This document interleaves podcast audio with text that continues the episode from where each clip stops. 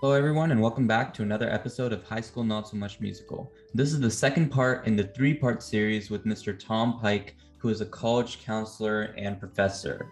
In this episode, we talked to Mr. Pike about his recently launched startup, Jump Education, and how it is accelerating students' education from high school to college and getting them started in community college early to get them accustomed to taking college level courses at an early age. Feel free to hear more right after this.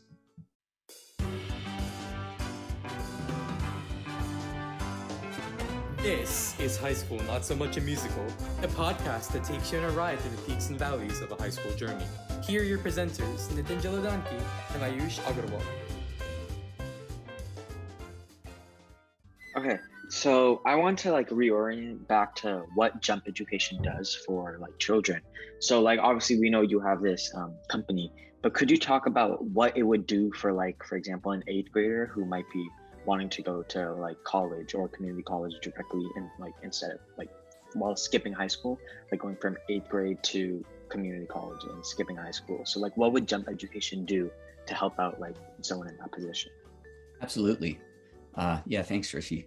Um, we're we're having a, a challenge um, as a as a new startup in that the educational environment across our country is um, not consistently applied. So, for instance, how uh, a student, how an eighth grader might access uh, early college in Oregon um, could be quite different than how they might access it in California or North Carolina or Florida, and different districts within California apply kind of early college or offer early college opportunities in different ways. So, to answer that question, um, I'll answer that question in uh, as a, as an eighth grader in Oregon um, might uh, go about accessing early college. And then I'll talk also about how it can be done in different places in the country. And Jump Education will be providing um, consulting services to people all over the country about how to do it in their individual area. So in Oregon specifically, um, the there's predominantly two ways to do it. One is um, using public charter schools so there's a number of charter schools in um, in every state, and and some of them have early college programming built into them. So in Oregon, there's probably a dozen charter schools that offer early college programming, and what that what that means is if you're say an eighth grader, and um, rather than going on to traditional high school, you decide to um, enroll in a public charter school.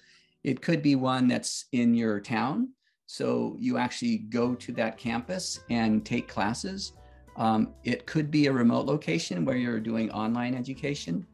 Um, those charter schools, uh, generally, when you're coming in as a ninth grader um, in Oregon, um, will not have you, they, they don't have a pathway for you to begin like full time coursework at a community college. You'll have to prove yourself with a high school curriculum they offer maintain uh, a certain grade point average. It ranges. It could be a, you know, a 3.3 grade point average in some schools, and it could be a 2.3 in others. Um, and once you achieve those kind of markers and have passed a certain amount of college classes, or I'm sorry, high school classes, then they will start kind of slowly weaving you into the community college environment with, and that might be uh, it, it, starts with taking the class I teach at my community college. One of them is called College Success, and um, they will have that. Usually, it's around a 10th grader who will start with the college course or the college success course on the community college campus. And so they will take that, they'll do, they'll probably do fairly well. And then they'll slowly, you know, maybe they'll give them a math class and a writing class the next term on the college campus while they were maintaining like one class in high school. And then typically by their junior year, by, by the 11th grade, they will be um, attending full-time community college classes and no classes at the high school through the charter school.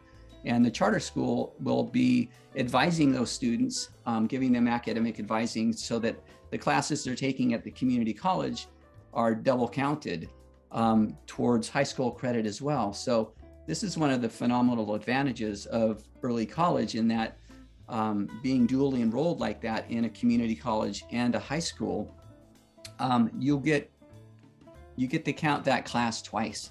So not only are you earning a high school diploma, you're earning a year or two of community college coursework for free because the tuition for the community college uh, courses are being paid by your public education dollars uh, being channeled through that charter school. So, you know, Jump Education is advising families on how to do that, what charter schools might be the best fit for them. Um, and in other states, for instance, California um, has community college districts uh, in San in the San Diego area and, and probably elsewhere. We're still figuring out California. It's a big state.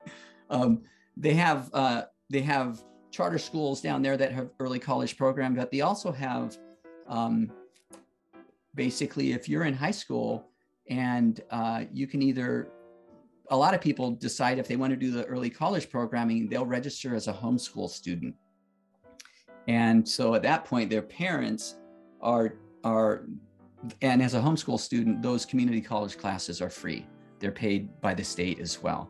So it's up to the parents if they can have that level of involvement. The parents can then basically create a high school um, uh, kind of course transcript that double counts those community college credits, reverse transfers them back to high school, and once again earn a high school diploma and community college credit simultaneously and for free. So the two major paths that are offered around the country are, are both of those. One is either you're a homeschooled student and uh, you're getting free tuition uh, through the state or the district, or sometimes through the community college itself as a homeschooled student. Um, so you're getting uh, dual enrolled, double counted credits, or you're doing it through a public charter school. Uh, and they give you really robust academic advising. They give you a lot of career advising. The charter school gives a lot of support that a homeschool student wouldn't get. So Jump Education is going to be, um, you know, we only st- we launched our website probably three or four months ago, uh, and we're in the process of right now. Um, our employees are researching uh, different states around the country and finding uh, the most efficient early college pathways to be offered, and we'll be offering our services in those states as we learn more about them. Currently, uh, we're predominantly doing early college consulting in Oregon, since that's the state we know most, most about. Okay, perfect. So I think that that gives us like a really good understanding of what Jump Education does. So just really quickly, could you explain what the potential benefits are of switching to a community college early instead of finishing high school? Absolutely. Um, so there's a number of them, and you know, let's start with the, the one, the reason I started Jump Education is that in the community college environment where I'm working, I saw an ex- exponential growth in high school students in my college success courses. You know, 10 years ago, there might be one person in that class, typically nobody in high school. Um, and then now, when I'm teaching a class, there's 25 students in it, there'll be five or six um, students that are high school aged going through a charter school um, and transferring or transferring into the early college environment as a 10th or 11th grader. And what I noticed um, over the years was one, these students were uniquely mature. Um, I was intriguing, and I and I also meet with them and their par- and their parents in my office as a as a you know maybe providing academic advising or career counseling, and I was always profoundly affected by their maturity and also by how much farther ahead of their peers they were. Um, maybe they're an 11th grader and they're completing calculus, or they're already done with two terms of English comp. And compared to their high school counterparts, they were years ahead of them in maturity and um, and their academic progress.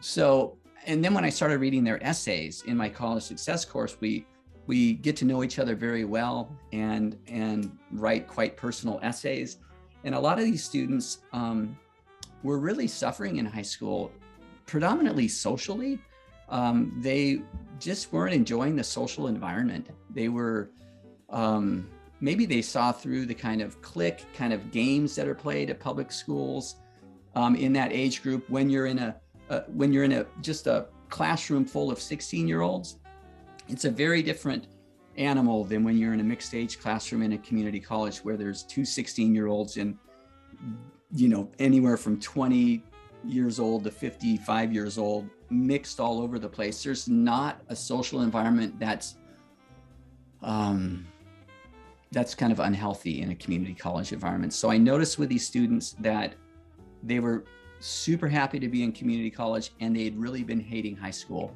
Um, some of them were just not liking high school because it was they felt like it was full of busy work.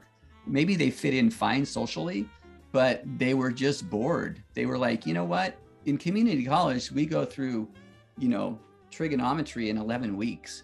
And in high school it takes us an entire year.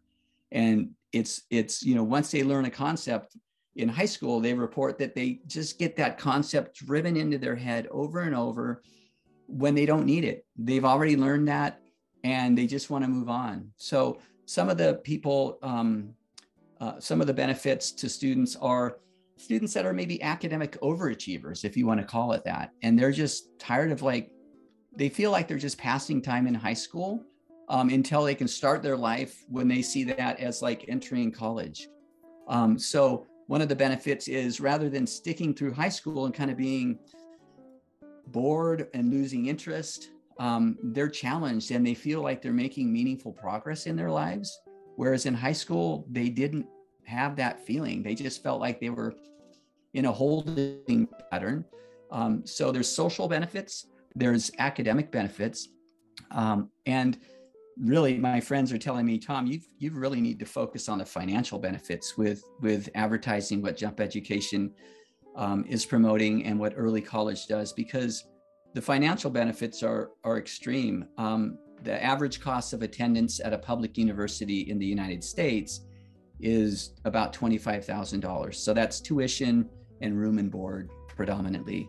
And it'll be about $25,000. That's a public institution. That's not even a, you know, a really elite school.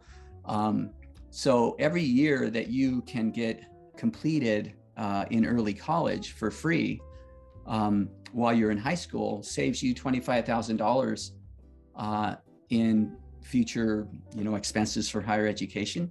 So when a student, when an early college student finishes two years of, you know, finishes an, an associate degree before graduating high school or simultaneously with graduating high school and then moving on to university, they've in fact saved themselves $50,000.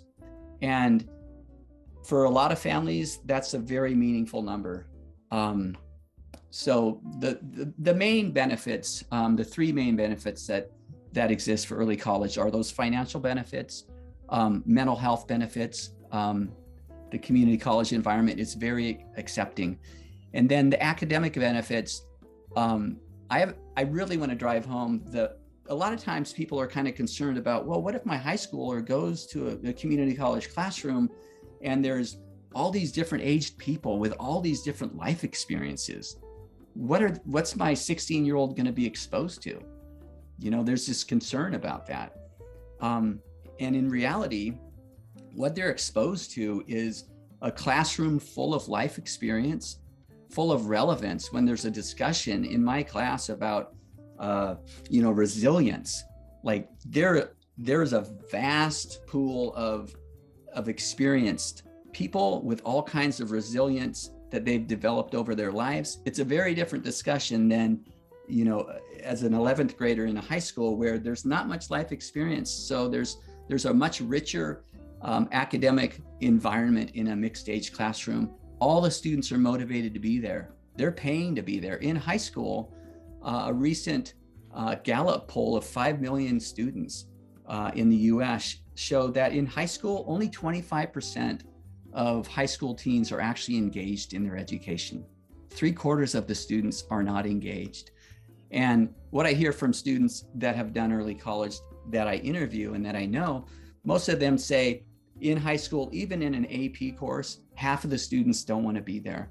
So what happens is in a high school classroom, and probably not at basis, but at a at a general public educational environment, when half the students don't want to be there or more, the teacher has to manage a classroom environment that is challenging and they're not able to really focus on teaching what they're passionate about. So the educational environment in high school is vastly different than in a community college. My son started community college after he finished eighth grade. He's been doing it for two years. And he was socially very well accepted in, in middle school. He was doing so so academically, but he's like me, he's fairly social. So he wasn't really paying attention in class. So he was getting kind of like B's and not really knowing what was going on and was not inspired. Uh, he switched to community college as a ninth grader and he kept he kept coming home saying you know my teachers are so much better at the community college than they were in middle school. And i always was sure um, made sure to tell him you know i actually don't think your teachers are better. The teachers in public school are great people and they're doing a really good job but they have a very challenging job where they're trying to teach to a classroom of kids that really don't want to be there and they're amongst their peers so they're not paying attention they can't really focus on teaching their passion Whereas in community college, what my son was experiencing was the teachers got to just focus on teaching English lit or whatever it was. And they loved teaching that and they could teach it. And there's no classroom disruption. The students are engaged. It's just a phenomenally improved educational environment. So those are those are the main benefits. I mean, there's one other that I haven't mentioned, and that's a time savings. When a student completes two years of community college classes while they're in high school, they've just saved two years of education out, you know, in their life. They can they can go off and do a gap year and return and still be ahead of their peers that went to traditional high school. So there's also a, a time savings element. So there's financial time, mental health, and academic benefits that are that are available through early college opportunities. Yeah, and one benefit I specifically wanted to point out there was kind of the time you save because, like you said, high school they'll take an entire year to teach you some concepts that if you really wanted to, you could learn within a couple months. Like I've, for example, know, and I think Nathan knows this as well, that um, due to the virtual education last year, for a couple of our APs, we actually had to end up self-studying them. And uh, despite the AP class at our high school being the entire year, August all the way to May, we were able to start self studying in March or February. And within those couple of months, we were able to learn all the content within uh, and and get enough practice to be ready for the APs uh, towards the middle or the end of May. So uh, I think there's definitely some big benefits to be stated there about the time and the financial savings.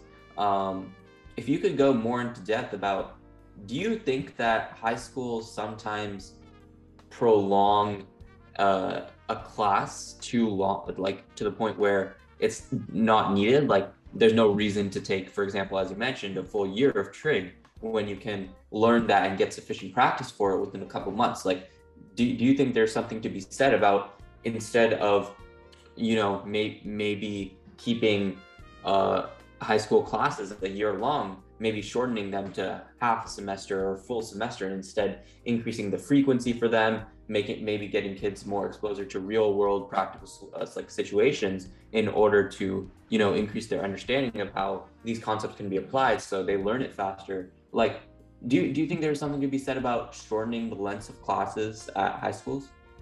Absolutely, Ayush. I think that's a that's a really interesting idea.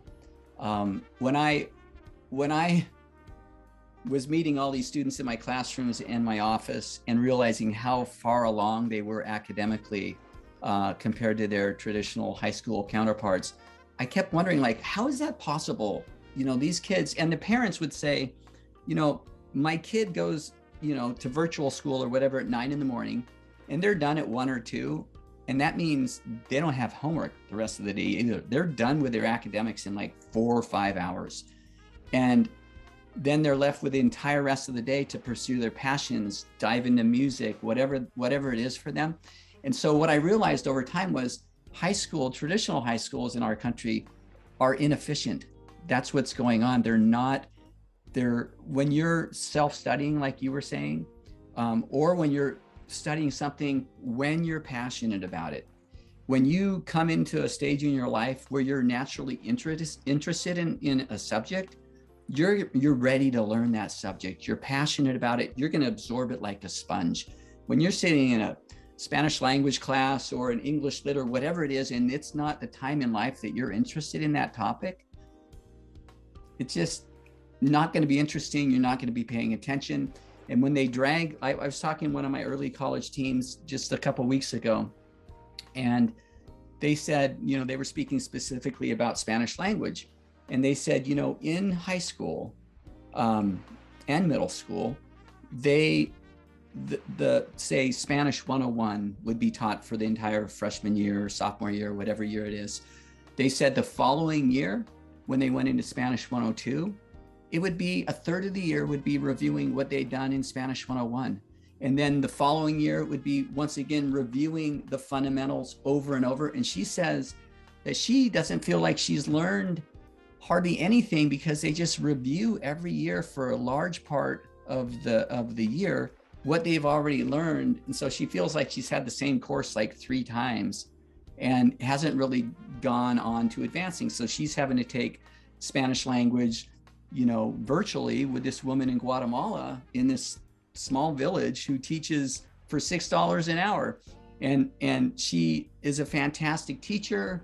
Her and her 11 year old son will just hang out and talk with you. And she says she's learning so much more in an hour virtually with this woman from guatemala than she does in a classroom environment. So i think if i think that there's a real case to be made that it is inefficient in high school and and the amount of time that they're taking on a subject is, you know, I think what what they're I'm not sure why they do that actually.